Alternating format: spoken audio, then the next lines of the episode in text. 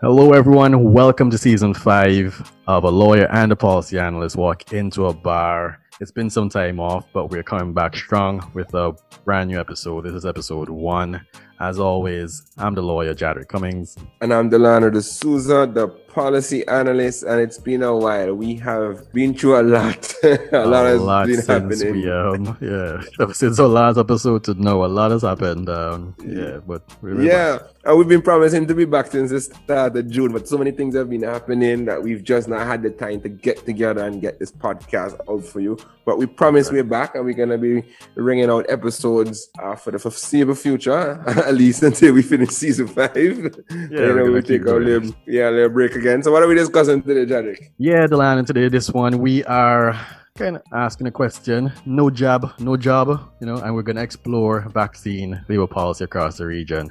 And uh, as you know, it's something that's been very topical, especially recently. I, I would say in the past few weeks, we've seen a lot of discourse from different persons across the region, lawyers, um, some prime ministers, and so forth, as they try to get persons to take the vaccine. And as you know, that's becoming more prevalent now. So yeah, it's been something that's come up a lot. So we just thought that we would, you know, give it our our little bit of um, you know, zest and flair, and see how we could um discuss this topic. Yeah, I mean, for sure, because I mean, the last episode we did in, in season four was, you know, to jab or not to jab. We were discussing Exactly, whether or not you yeah. should get vaccinated. And so now this is a good pick back up for season five because we're now asking now, now that the, the vaccine has been rolled out across the Caribbean and globally, really, now the question has become as we're trying to reopen our economies and try to get, um, to, to make up for some of the contraction or the economic contractions we would have seen during 2020. And I think the average uh, um, economic contraction across the, the region is, you know, between 15 and 20 percent and so on, and that's a big chunk of your GDP loss in 2020. And so now, Mm, as we try to open back the economy, the question now arises: you know, is it okay for employers to mandate that employees be vaccinated? And that's really what we're going to touch on today. Yeah, definitely. And, you know, it's something like the last saying, something that we discussed on previous episodes as well. And uh, everything that's come about since COVID 19, there have been a lot of legal challenges and, you know, different ways that we try to look to maneuver in the legal landscape in the wake of COVID 19. On this podcast as well, you know, from talking about lockdowns and curfews, quarantines, you know, mandatory testing.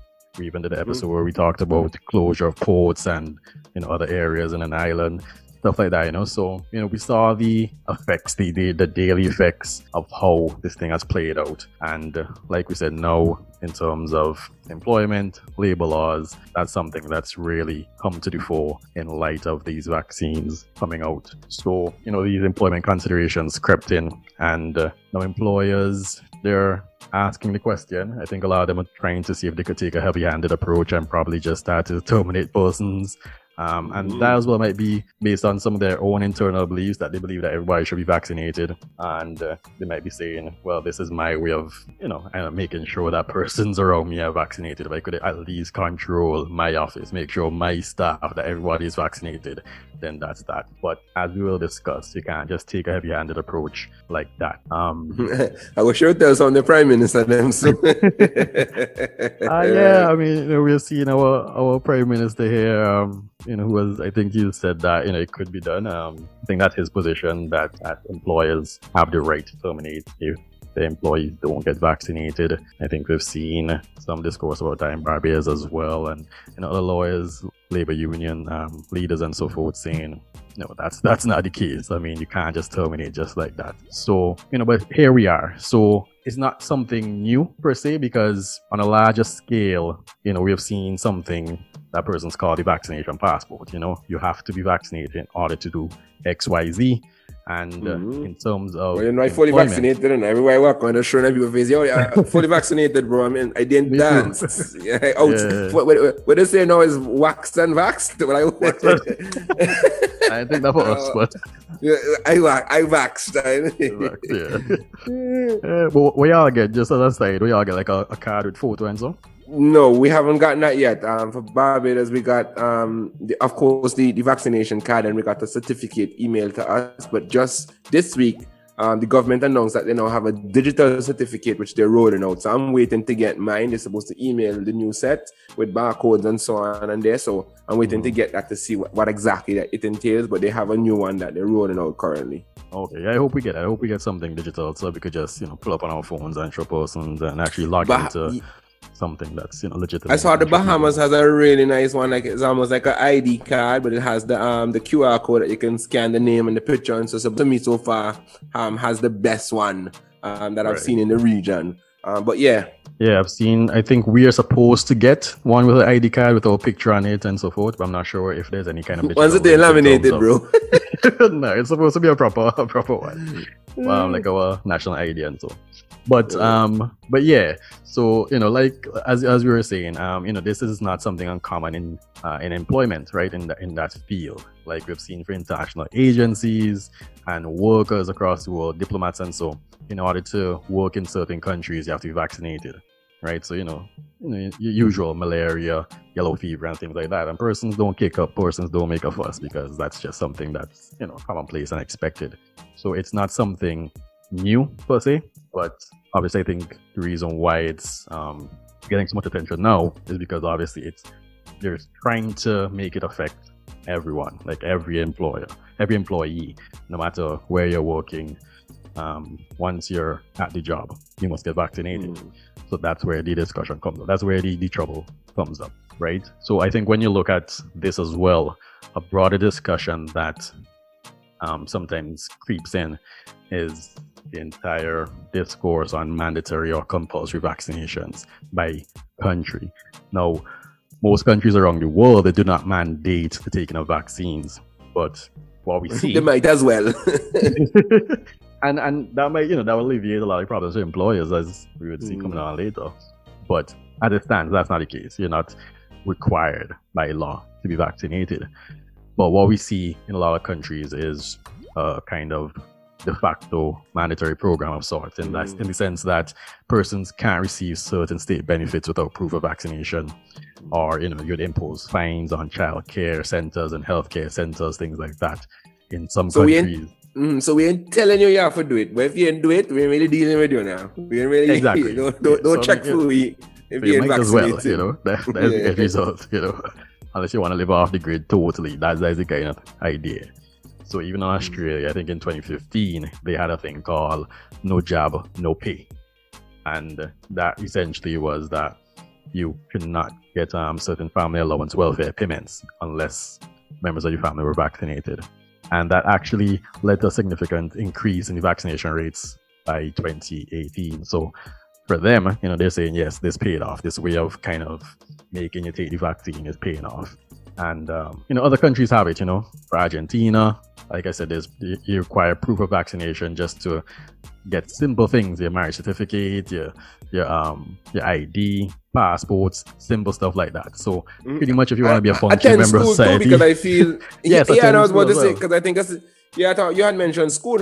And I said, feel like if there's a Caribbean thing too, I remember. I mean, having to show my my vaccination card, my immunization card, and so on. I think I, I I don't remember the case in St. Vincent if it's mandatory, but I certainly remember seeing discussions on Twitter that say, listen, if you want to go into a lot of these schools, because I think the difference is some of the schools are a, a greater percentage of schools in some of the other Caribbean countries are private institutions, so they're Mhm. almost subject to um like almost different rules compared to a public system where they kind of, you know, they, they, they're less stringent and things like that. So I'm not sure, but I know I've seen a lot of discussions across the region that say, listen, if you're not vaccinated, you can't come school. Yeah, yeah, yeah. So that that's a thing. I mean, that's that's. I think even in public schools here, like you're required to show that immunization. And again, there's no fuss about it. There, you know, you just comply because it seems normal now. You know, we've been doing it for so many decades, for so long that nobody gonna fuss about that. And um, but yeah, for just for school, so that's the way that they achieve. Um, you know, you have to show your vaccination for your normal things when you when a child is born. You know, mumps and and rubella and you know these things. And obviously that's to protect the other students, protect the teachers, and that's the kind of argument that persons are saying, that employers are saying that, you know, we need to protect our staff, we need to protect everybody else, we need to protect our customers, clients, etc. So you need to be vaccinated. But, um, and I think that is the, that's the logic that I think at least our prime minister was saying that, you know, the employers, you have a duty to, to protect the workplace and so. But we kind of get back into that a bit later in the discussion. But um, when you look at the USA, when we're just talking about the mandatory vaccinations across the United States, the you know Supreme Court in America actually ruled that it would not be unconstitutional, and there are certain cases that actually discuss that. And uh, you know, there's a seminal quote that kind of lives or, or keeps cropping up in these cases that real liberty for all cannot exist if each individual is allowed to act without regard to the injury that his or her actions might cause others. Liberty is constrained by law. So that is the that is the quote that keeps cropping up. And they're saying, hey, you know, like we must have these laws in place to protect everyone. You know, that's that's as long as you want to be a part of a society. It can't just be a free for all. You can't just do what you want because yeah, it's a free country. You have to be shop thing. by laws. Yeah, you know, it's you know, it's from the simplest of laws. It's the reason why you you know you wear your seatbelts. You know why you're. um, what about in the Caribbean and so, Jarek? Has has has these has any of these things ever gone to court? Not that I've seen, and I, as far as I know, it's untested before the court. This kind of thing. So, and there's no legislation as well which mandates vaccination. So before the court, and in terms of legislation, there's you know there's nothing in place as far as I'm aware in the United Kingdom as well. Um, for for St. Vincent, we've had a recent amendment to our Public Health Act, our 1977 Act. Yeah. So we had an amendment last year when COVID came up. I think a lot of countries did decide to amend their relevant public health um, piece of legislation, and uh, there's actually a, section that allows the chief medical officer to, upon recommendation, um, recommend to the Minister of Health after declaring a, an emergency that there is a voluntary immunization program to take place in St. Vincent or any part of St. Vincent, and that's section 43B to A. So, but again, it says voluntary. So, even though there is a an immunization program that's um, recommended to be in place in St. Vincent or any part of St. Vincent, it's still a voluntary program. And that's, I think, the closest thing that I've seen in terms of any kind of legislation mentioning about um, persons needing needing to be you know to be vaccinated. Mm-hmm. There is another section which I found kind of interesting in that the same Public Health Act, the Amendment 2020, under Section 27, it says that the minister may order a general immunization program in St. Vincent. Now, again, doesn't define what general immunization program is, but I would take it to, to mean that it's voluntary as well. But that section 27U it falls under um, the offender section in that any person who contravenes commits an offense. Any person who contravenes that section commits an offense. So it's it's kind of a weird reading, which I yeah I because I was about to say if it's voluntary, how, yeah. how, how do I contravene if it's my decision to say well whether or not I want to do it or not? So eh, when you said that, I was like, hold on, that's the maths in, maths in, as we would say. Yeah.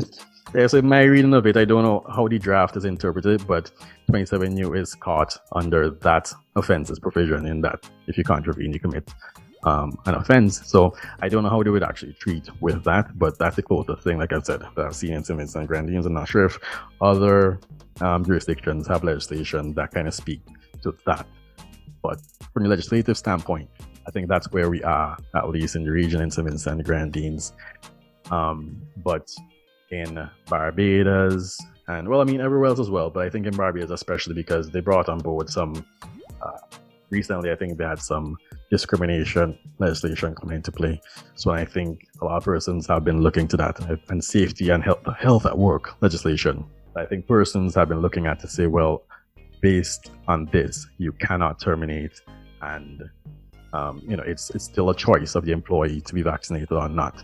And to, to to an extent, I think that that position obtains in St. Vincent and in a lot of the other jurisdictions as well, because a lot of the debate comes when you when you look at it, it has to come under discrimination versus unfair dismissal versus the duties imposed on employers.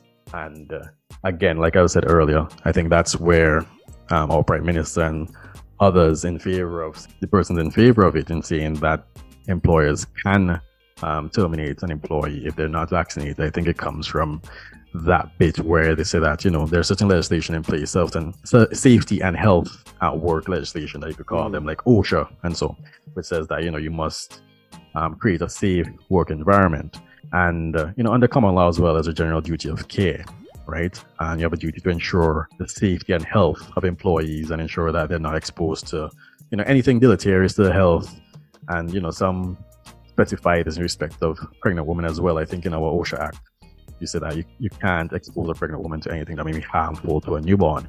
But I think when you look at that, it's more in terms of uh, occupational diseases, um, things that you find, things that are, things that are born in the workplace. Um, you know, if you work with chemicals, if there's mm, asbestos in feeling, mm-hmm. yeah, that kind of thing. Um, interestingly, I think the UK, in their equivalent to to OSHA, they actually have COVID nineteen. They amended some regulations to include COVID nineteen as an occupational really? disease. That's interesting. Yeah, we haven't, but um, I think in the UK they have. But again, it but I mean, I, I could I could see it there, Jadrick. I could see the link. Yeah, because if a situation where I'm working, I don't take my vaccine, or you know, I have I'm vaccinated, and of course we know that the vaccine does not prevent transmission of the disease or the virus. Right. I mean, how I feel, I don't take my vaccine, I do my part, and you come in there with your slackness, ain't take no vaccine, ain't washing your hand, ain't doing, ain't taking the precautions and so on, and putting me at risk. And I think from that perspective, I almost feel like yes, the the employers should try to ensure as as as much as possible that you know their overall staff is is is, is sort of put in an environment or is not put in an environment where they where, where their health might be jeopardized. And that's not just in terms of of, of the the i mean let's be honest. We like all like to believe that our employers are altruistic and they're thinking about their employees. However think about i mean i'm thinking about barbados for example. We just had a breakout at, at one of the manufacturing play, uh, manufacturing places or manufacturing jobs um, in, in Barbados, and, and that obviously has affected production. That has meant that they've had to close, they've had to send home, you know, staff are being impacted, and so so there's an there's an economic bottom line. It's not that persons are getting sick, and you can just say if there's a breakout at my factory, for example, as an mm. employer, it affects my bottom line, and it actually affects. And if you think about it from an economic standpoint, it actually affects my ability to continue to employ people because if it is yeah. that my business is being shut down and I'm not generating any income, then it might come a situation where I had a leg of staff. Yeah, for sure. Yeah. And you know, and consumer confidence as well. If they find out that yeah. this establishment, you know, there was a breakout day. Like you don't want to go back. I ain't going there. You, don't want to patronize. I see in tweets now people, people in Barbados asking for the name of the place because they yeah. want to know where not to go. you understand? Exactly. Yeah, and I think initially, like last year, and so when you know it would crop up um COVID nineteen, you would see a case in certain workplaces. People like, okay, I ain't going back there for the next you know few weeks. I'm going back there for the next month, and I mean it, it's natural. So, like you say, employers, I think, would be considering that as well. And I think for a lot of them, maybe they would say, boy, we need to ensure that everybody's vaccinated, and that's something that factors into the whole thought process. But later on, I think, you know, we'd see that there also needs to be some practical considerations that employers would have to make if they even want to venture down that road. Um, but, you know, interestingly, Delan, when I was looking at this, I was looking at the, the 1977 Act for St. Vincent. There's a section in there, section 48, which you know, ties into this whole thing. I mean, it's not in relation to COVID 19, but it actually states that every person shall be guilty of an offense who employs or continues to employ any person suffering from any venereal disease. And you mean like a menstrual? Sorry. Lil Wayne just came to my mind, bro. Sorry. I'm a venereal. Anyway, go ahead, go ahead, bro. You know, and, um, um, that's in in um in relation to to employees who who have to deal with children or work with food, handle utensils, that kind of thing. And I just found that very interesting because I never knew about that before. I never heard about it. I don't know if that section has been repealed. I don't think so. But I just found that very interesting because it brings up something, it brings up a question that all persons have in the first place is, and my employee even ask about my, you know, medical records about um, my health like that, you know, about yeah, tests that I've done, things like that, right? Um, in terms of asking about uh, tests that they've done or even their health if it's not related to their job. Um, I don't think they can. But for vaccinations, that would, under certain legislation, that would escape it because the vaccination isn't about, you know, isn't an illness and it's not mm. a test, it's, it's a treatment. Preventative something. But then, right. but then, Jadrick, my, my next question would be, and I don't know if you plan to cover it a little bit later, is we're speaking about vaccination, but can we mandate testing? I know, for example, the government of St. Vincent and the Grenadines has put forward this this policy where they're saying, listen, if you're unvaccinated, you have to be te- what it is, you have to be tested for COVID nineteen at least once a week or twice a week or something like that. I mean, obviously the government has gone forward with it, so I'm assuming it's legal, or is it is it that it just has not been challenged in the court? Uh, yeah, it's not something I've, I've looked into. Um, but because I know that they've passed, um, especially our updated or the amendments that they've made to our 77 Act, there might be something in there because obviously, well, not obviously, in terms of employers and employees, but just in terms of the protection of the public and so there are certain steps that can be taken to ensure that persons uh, get tested uh, if it's believed that they might be exposed to COVID-19 and these kinds of amendments have been brought into that act. So it might be under that that employers can can kind of require testing in that because that was going to be my next question my next question i mean the government has done it but i haven't heard of mm-hmm. any private employer who has so I was wondering if it, I mean, obviously, if it applies to the government, it should apply to our private employers. The ability to, you know, the ability to mandate that, okay, you, you don't want to get vaccinated, fine, that's you. But if you're coming into this workplace, then you have to be tested periodically to ensure that you know you're not exposed to the virus and you're not exposing other staff members as well as consumers and I mean the general public. And and I think that for me I, I, mean, it's part of the whole narrative. I think, at least from the government perspective, I think that's part of trying to persuade persons to get vaccinated because they're saying, listen, I, I just had the test recently. Well, last week I had I had to do a COVID 19 test. Yeah. And it don't mean no mm-hmm. sweet bread. I've had this test must yeah. 10 times now. And every time I have the test, it's I, it's still uncomfortable. Yeah. I can't imagine having to do that test every two days. So I think that's yeah, exactly. part of the push to try to not say that you have to get vaccinated, but I mean, the end result is that people are going to feel like, okay, I can't do this test every day. Let me just get vaccinated and call it judged. Yeah, yeah, yeah, exactly. That's part of the incentive. Incentive. I mean, I've never been tested. I've never had the test. Obviously, I've just seen persons take it. it doesn't look pleasant at all. But yeah, that part of the incentive in saying, you know, get vaccinated and avoid having to do this test every other week or every week or what what have you. But um, whether private employees can employers can force it or mandate it, I am not sure. I mean, I, like I said, I think it might creep in there in terms of you know general protecting the public from the disease because if they have reason to believe that you've exposed yourself to it, then you know you should get tested to ensure that you don't spread it to staff and to customers, clients, etc. Mm. Um, you know, like I said, that's a lot. That's the crux of the argument in terms of getting vaccinated for maybe you know those in favor of saying that the employers have the right to terminate an employee if they refuse to be vaccinated. So, you know that's that's where we are. But I think that um, a lot of it as well, like I was saying, you know, what is common is that various bits of legislation in terms of protection of employment, um, protection employment acts across the region and so forth, to provide that dismissals or employers refuse to employees who refuse to take the vaccine.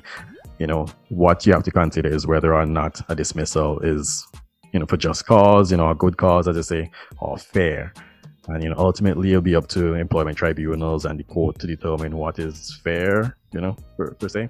But when you say that i'm dismissing you because you refuse to be vaccinated and you're putting other staff in jeopardy you're putting customers in jeopardy you're putting the the, the health of you know the general public in jeopardy. When looking at fairness, I think what would be considered is the fact that for the whole of 2020 and of 2021, there was no vaccine, yet you are working. You know, you, you put things in place, you put measures in place, you had these protocols, and these protocols are still in place in a lot of jurisdictions. You still have to wear masks outside, you still have to, you know, sanitize and these kinds of things. But, but I mean, to be fair, to be fair, Jadrick, I think part of the push, though, and, and, and just to be devil advocate a little bit, yeah, you're saying that they were working all during 2020, but they were working with reduced capacities and so on. I think ultimately employers want to get back to life. They want to be able to staff and, and have consumers in and so on because a lot of um a lot of businesses were operating below capacity and therefore it was impacting their profitability. And so part of the push to getting persons vaccinated, particularly in the hospitality and tourism sector, I mean, you don't want to be that hotel that just opened back and, and one of your one of your um your staff members or there's a breakout at your hotel that has implications all the way through. Yeah. So I in those instances I'm not quite sure if it's fair to say like you know those those protocols are still in place and so you were working then because the reality is a lot of these a lot of these um, businesses a lot of these um, these businesses in hotel and, and hospitality were not operating mm-hmm. yeah i agree with you i mean that's that's that's another side of the argument as well because when you're looking at fairness on a whole you would say well i mean we have been operating at a reduced capacity, like you say, and we've had these things in place, which I mean, who's to say that we need to keep it up or that they will be in place forever?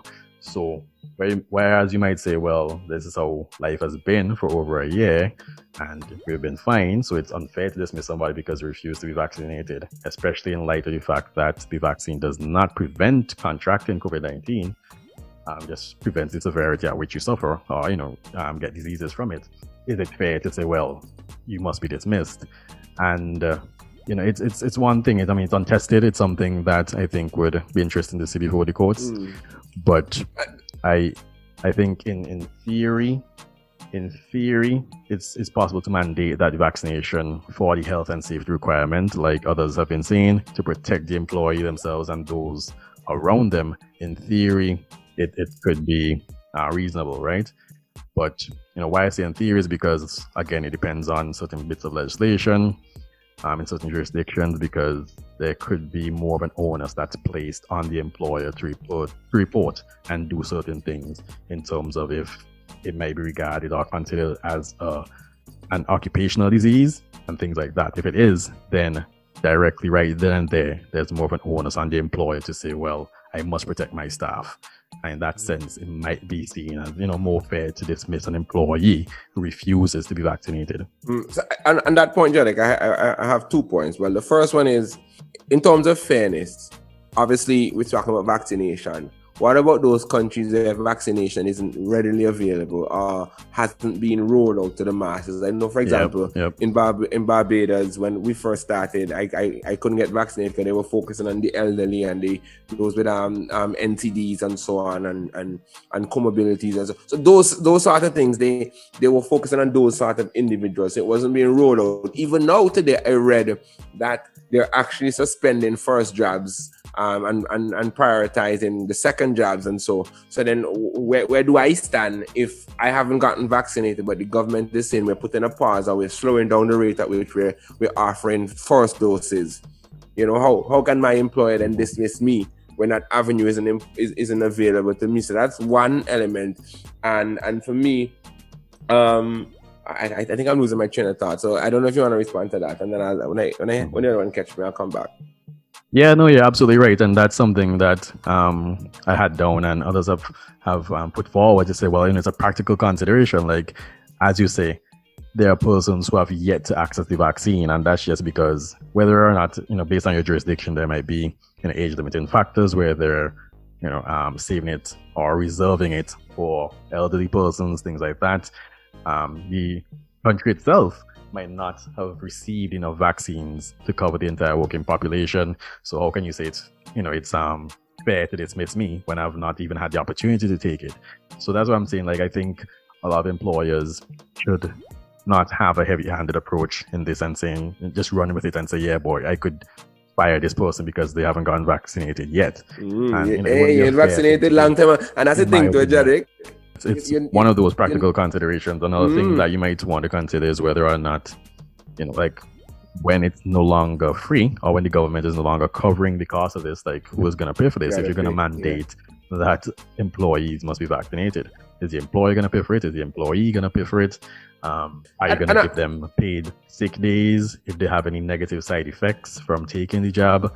You know, mm all these mm. kind of considerations are things that employers should really sit down and and and think when they're trying to assess a criteria the criterion of fairness and how fair things will be for the employee and whether or not if they were to dismiss an employee if the employee would have a case against them for unfair dismissal some of the unions are concerned about um, employers trying to use this this vaccination policy as a way to get rid of some, some, some employees. I mean, you might have a stubborn employee, one that you know in your mind isn't performing well, but you, you don't yet have legitimate cause to, to, to, to dismiss that employee. But now that same employee has luck with habit, has fate my habit, say, boy, I'm not getting vaccinated. And all of a sudden, the employer licking, you chopping at the bit, he say, woo, yeah. you, don't know what good, and now you don't want to get vaccinated. yeah. Shoppings. you see? So I think some of the yeah. unions are concerned about that. And then additionally to the point I was making earlier, but it slipped me, what I was saying is what about new contracts? What if I'm just hiring a new employee? Can I mandate that this new employee be vaccinated before I hire them? or is it discriminatory for me to say if you're not vaccinated, you can't get a job? Right. Yeah. So I mean, that's that's a good question. That's something else that's come up because obviously when you're looking at uh, discrimination laws and so forth, then you have to look to see whether or not any new hires if you're discriminating because unfair dismissal obviously only works for persons who are already working for you. So only they would be able to say, well, you know, I'm suing you because you know you're unfairly dismissed me. But where the discrimination comes in, like you say, is when you're vetting new hires or when you're taking taking in new people and saying as a prerequisite to working with me, you must have you must have this vaccine. So, like in the UK, um, from my research, I think they they were saying that based on the discrimination laws, that it would not be wrong for an employee, an employer to insist that you must be vaccinated in order to to get the job. And uh, they were again equating it to the things that um, situations where as a prerequisite in terms of you know being a diplomat who's working overseas or in a country that has malaria or prone to other outbreaks of diseases that you must be vaccinated before you even consider for the job. They're likely mm. to that. So I mean, but if you even think about it, simple things like language. When you see something come out and say, well, we, we putting out a thing for those who can speak Spanish. And if you can't speak Spanish, you don't get to work. So, I mean, is that discriminatory? I don't think so. So, you know. Yeah, so you know they're likely to say, well, you know, it's a, requirement, um, you know, again, to keep the the staff safe, the the work environment safe, and it's just something that we require as a part of the you know our, our role here. I mean, some person will, will argue that okay, well, it's not a necessity to perform the role, not required to perform the role. I mean, certain industries they might be, obviously, you know, the healthcare industry and in other industries where you have to constantly interact with customers and clients and so forth, then you would argue and say, well, it is necessary because you're interacting with the public, you're interacting with people, you're taking care of people. You need to ensure that you don't spread COVID 19. But again, there's also the argument that the vaccine does not prevent you from getting it. And, you know, there, there are these issues that crop up. But the discrimination for new hires, I don't, I don't think that it, it squarely fits into play. And I believe that employers could get away with saying that, you know, it's a requisite before we hire you. So, in relation to discrimination and discrimination claims that persons might have, you know, a lot of research in the UK and so, obviously, it's an untested area. So, a lot of persons uh, still feel as though will not be caught in any kind of discrimination suit. But obviously, they were suggesting, and I think it's important that employers are, are again kind of you know keep it open in terms of fairness across the board and think about the practical effects and so forth practical considerations that they should have in mind. So you should be making exceptions. Even if you were to go down that road you should be making exceptions for you know religious beliefs and uh, medical beliefs and things like that because these are a lot of things that um, you know they're, they're, sometimes described as protected characteristics in terms mm. of discrimination claims. So you know, for, you know, if you refuse to be vaccinated just on religious grounds or you know medical beliefs, you, you don't like to. Um, yeah, there are persons who don't get blood transfusion because of needles, mm, you know, mm, things like that. witness. Yeah, yeah, yeah. I mean, and that's yeah. an interesting one too because I saw in Trinidad, I, I was reading an article um, about the the uh, was it there? One of the religious mm-hmm. organizations they had come forward and said that they had done a, a, thorough investigation of, of the vaccine and to make sure that it was consistent with halal um, practices and, and preparation right. and so on, and that none of the ingredients within the vaccine uh, would contravene their religious belief, and, and so therefore it was safe. And when I saw that article, like my, I, I had at the moment, and I said, "Wow, I had not even contemplated the religious elements or the religious aspects of this thing. Because here we got them fellas looking at these people, are, you know, they, they, you know, the religion dictates that, you know, only certain things must enter your body and so on. And so they, they have to do an investigation. So I said, well, I said, ways, boy. So that was very interesting to me to see them come out and, and put out a statement because that particular religious community was hesitant to, to right. take the vaccine until until um, the, the leaders came out and said, listen, this thing does not contravene our religious beliefs or practices. Yeah, exactly. So when you when you again when you try to adopt a heavy-handed approach and just say, you know what, I'm terminating, I'm not hiring based on this, like you need to have these considerations in mind because you know the court is going to look at it and see how you acted, how you treated these things. So religious beliefs, I mean, you know, there should be an exception for that.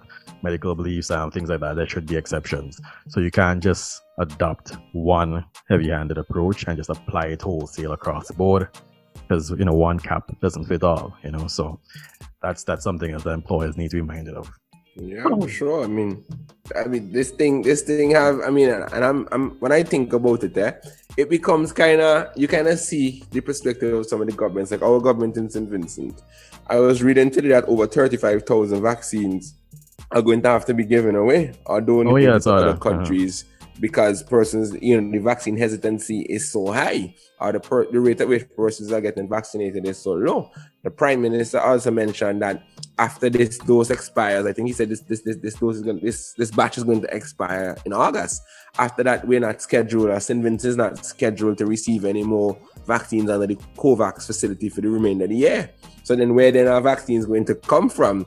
And right. so these are real concerns as a as a leader um, of a country as you're trying to reopen your economy, as you're trying to make up, like I said, for the contraction in 2020.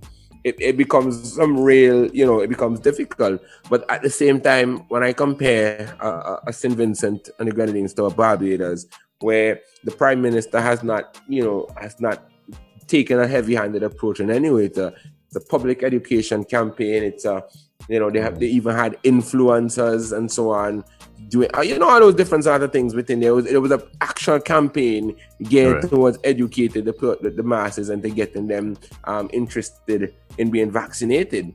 And so when I look at it from that perspective and I look at the efforts in St. Vincent to educate people, they just don't compare.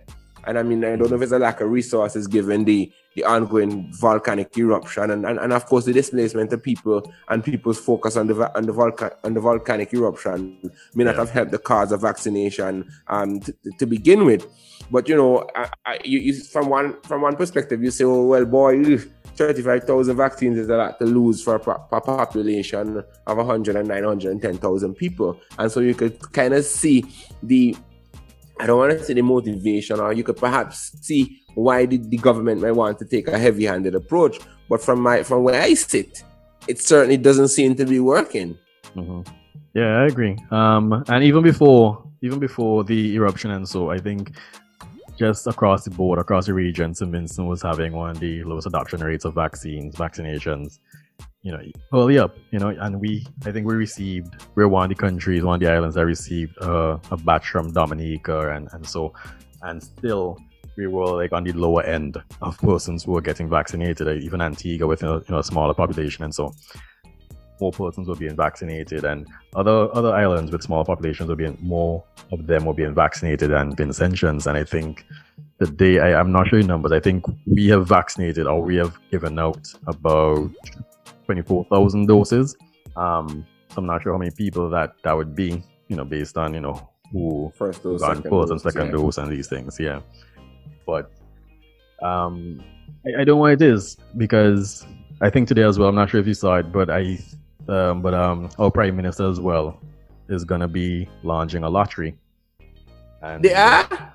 Long yeah. time I'm telling them never do that. Long time yeah. they need to do the lottery. They, it, it, them I think it's land, mm. yeah. So we're giving. Yeah, in Antigua they're doing land too. They're doing right, what, it was it ten thousand square foot or a quarter acre or something land. They're doing this so, and I depend that long time I'm telling them so because for a population, I mean, if you look at the persons who are vaccine hesitant, these are the individuals for whom something like a piece of land would mm. be worth a lot or that would be a big incentive. So I don't yeah. know why it took us so long to go in that direction you ain't bribing the people and them and so, but at the end of the day, look at the way things are going. And and I mean, and again, I think a lot of a lot of it has been because of the heavy-handedness or the heavy-handed approach. Because one thing is, is like one thing with, per, with a lot of persons in general. I would do it now, but you see when you tell me I have to do it. I, true, don't true. doing it. yes, I don't true. doing it. Don't tell me I have to do it. Yeah, just because you, you tell me to do it, I ain't doing it. Yeah. I, know, I don't doing it. You understand? And, and that's part of it. And we have to be real with, with, with, with what, what, what we're representing in the region. And I think the, that the, the, the, the latter is a good idea. I think it may have come a little too late in terms of the expiration of the vaccines and so on, but I'm hopeful. Uh, and I think yeah. for St. Vincent as well, I, I, mean, and it goes back to almost the structure of the economy as well, too, because if you look at a place, uh, look at a place like Antigua and Barbados, where a lot more of the, the, the employment is concentrated in, in tourism and hospitality, those individuals recognize and their families recognize that unless they're vaccinated, then those persons don't get to go back to work. Those persons don't go, don't get to go back to earning an income. Yeah. Right. But because our, our our tourism sector is what I would say is, is, is burgeoning, it's not it's not quite there when compared to places like Antigua, Barbados, and so on. The, the percentage of persons employed within that sector are you know isn't as large as you would see in other countries, and for that reason, there isn't that push. I mean, if you look at Antigua Prime Minister Gaston Browne, I said, listen, if you want to go back to work in the hotel, you gotta get vaccinated now. You understand? Mm-hmm. So that, that that I think that has played up a role in there in the sense that persons have sort of been going to work and living their lives more or less normally, whereas in other places, a lot of persons have lost, a lot of persons have gone on the breadline. If you look at Barbados, that paid out record unemployment insurance in 2020, you know, the more, more than they've paid in, in three previous years in terms of unemployment insurance and so. And a lot of that was was due to persons who were working in the tourism and hospitality sector. And from the time you look at St. Vincent, you say, okay, we don't have that many persons who are directly employed in that way because our tourism product is just taking off. Yeah. As you know, so that's a factor yeah. as well in my mind. Yeah, and, and that's I mean that's something as well that our tourism minister has been trying to, to to hammer home because he's been saying, you know, we're just taking off, like you said, and we have on board coming on stream all these hotels. Um, you know, we have you know beaches and um, Marriott and all of that, but they will not come if most of y'all are not vaccinated, so you need to go out and get vaccinated. But like I said, because you're not currently in it, because the families and the breadwinners and currently in the tourism sector, they probably aren't feeling it as much as the other islands. So they can't really relate and it doesn't probably incentivize them enough or the way it does in other islands whose um, you know, the tourism product is in existence mm. and you know the economy is heavily dependent on it. Mm. But it's something I just want to Mm. And I just want to say one more thing in terms of the tone. From, uh, for example, our Prime Minister, um, I mean, um, PM Gaston Browne got some backlash from it as well. When the Prime Minister, the leader, or the minister takes a particular stance in terms of the heavy handedness, uh, it almost sets the tone for the public sector to, to, to, to, to, to, to pursue similar policies. Huh? If the government, if the Prime Minister is saying, yes, you can dismiss workers, um, you know, if they're not vaccinated and, and so on, what does that say to the to the, to the, to the private sector employers, for example? And I think that's a concern that we have to be mindful of as well. I mean, we don't want abuses of the labor code and the labor laws and so to manifest and so. Yeah. As much as from a legal perspective, it, it, might be interested to see these things go to the court and so on. But in the meantime, those persons are, have been um, dismissed. Those persons are waiting compensation until the outcome of the court case or the tribunal is, is, is forthcoming. So, you know, it still impacts people's livelihoods. So I mean, all of these things are there, but I, am just I'm just mindful of the tone of some of our leaders in the region when it comes to vaccination. I mean, my personal opinion is, listen, everybody should get vaccinated. And I personally feel a sense of confidence when I walk into a business or an institution and they can say, listen, 95% of our staff or 100% of our staff here are vaccinated. I feel comfortable ordering food. You know, I mm, feel comfortable yeah. standing in line. I feel comfortable, you know, having a drink at the bar, knowing that these persons are vaccinated.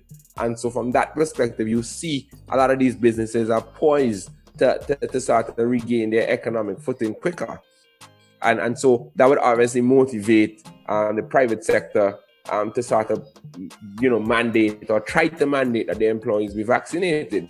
And in my mind, it's only fair because at the end of the day, you can't expect to, to, earn a salary if your employer isn't earning um, a profit or isn't earning um, income to support employing you. Mm-hmm. Yeah, correct. Yeah, and I think obviously in in our countries that's where you're gonna see more of more of that, where the employer is more minded to get things back to normal and to the way that we know it to be normal, just because we don't have the kind of um, you know platforms in place to ensure that work can continue as normal without being physically present. Obviously, in America, so where you know Facebook and Google have taken stances even after all of this to allow the employees to stay at home and continue to work at work from home.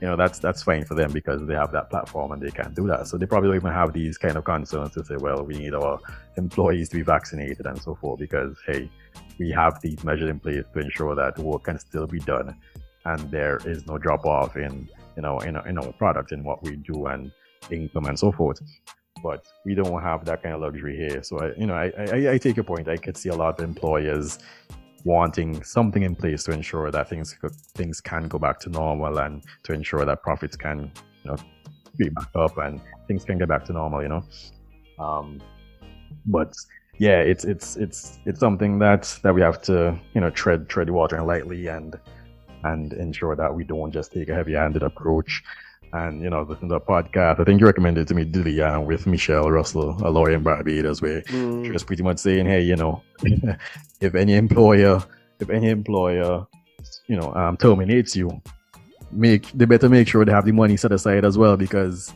Come mm. to me. coming for you. yeah, you know, like, I will represent you. You know, um, you know, I, I, I'm not um, a labor lawyer as such. Like, I wouldn't take that that approach, but um, but yeah, no, it, it's a good discussion that we're having across the region right now, and uh, you know, it, it's it's interesting to see how these things unfold and, and and develop. But I I personally, I'm not even sure if you'd see anything come before the courts. I think employers are a bit hesitant in trying to you know jump the gun and do anything that might land them in some hot water. So. I, I don't really see it coming before the courts anything soon. Yeah. But yeah, it's, it's, it's something good to consider anyway. Yeah, well, I mean, Jadrick, if, if you don't have anything else to add, I, feel that we can switch to the next segment of the pod. Yeah, no, I think we've, we've been on it long. Persons are probably getting tired, and um, they want to probably hear what we toast into. So, Delano, what what were you toasting to this week? What were I toasting to this week, boy? I'm I'm I'm toasting. Oh, I raising my glass to boy. I would say I'm toasting to CARICOM, and I'm I'm speaking specifically about two things. One, the, the, the Prime Minister Gaston Browne, who has decided um, to reduce travel taxes by 50% for Antigua, and I'm hopeful yep, that the rest yep, of the, um, the region can move in that direction. As you know, Janet, this is a passion project of mine, oh, something yeah. that we've been working on for quite some time. And we hosted PM Browne on, on a space recently where I was given the opportunity to, to, to quiz him on, on his stance on, on interregional travel and taxes. And he indicated to me that he would then go forward and, and reduce the taxes, and he has. So I want to raise my glass to PM Gaston Browne and Antigua for, for sticking, standing true to their promise to reduce travel taxes, and I hope the rest of the region does the same. And secondly, I want to raise my glass the CARICOM week, which I believe it's it starts on the fourth, or so it's right. later this week or early next week. They're celebrating CARICOM week, and I'm all for CARICOM and regional integration. So I want to raise my glass to that. Yeah, I could definitely raise our glass to that. Fully endorse that. Um, I, I want to raise my glass too. Like like we've said, like we started off the podcast saying that a lot has happened since you know during our hiatus, and uh, Uh, especially in terms of, well, you know, across everybody across the region will know that we have experienced a volcanic eruption in St. Vincent and the Grenadines. And during that time, a lot of a lot of groups came together, a lot of voluntary organizations came together and they, they, they showed up and showed out. And I just want to raise my glass to the tremendous effort that everyone put in place and you know to ensure that persons who were displaced persons who didn't have much persons who needed any bit of help that they were um, properly catered to and it's, it's a big act for private individuals to just to stop what they're doing and to you know even to, to, to sacrifice certain things themselves you know and give up their own water give up their own clothing to come out and help those who are in a you know in not as good a position. And uh, I, I just want to commend everyone who was a part of any of those voluntary groups or anybody who assisted in any way whatsoever during our um, our eruption here in St. Vincent and Grenadines. We can definitely raise our glasses to that. Well, I mean, Jadrick, it's been a pleasure to be back. I mean, I missed you, bro. it's, just, it's you know, it's, it's been a while, so I hope that we could keep churning out um, um, episodes every week for the next 10 weeks. You know, 10 episodes in a season. Let's try to make this one even more memorable than last season. Yeah, definitely. Um, hopefully we can, you know, keep bringing you guys some good topics. And like the last said, weekly, at least, you know, every, as often as we can, we're going to keep going at a pace where, you know, you guys are going to want to, you know, come on, wake up every um Wednesday or, you know, whenever we drop these and listen to our podcast, and we're gonna make sure that we have some good guests as always, like we have have been having for the past, you know, two seasons, three seasons, and interesting topic. So, uh, again, this has been episode one. Thanks for listening. Thanks for tuning in. And as always, I'm the lawyer, Jadrick Cummings. And I'm Delano D'Souza, the policy analyst. Catch you next time.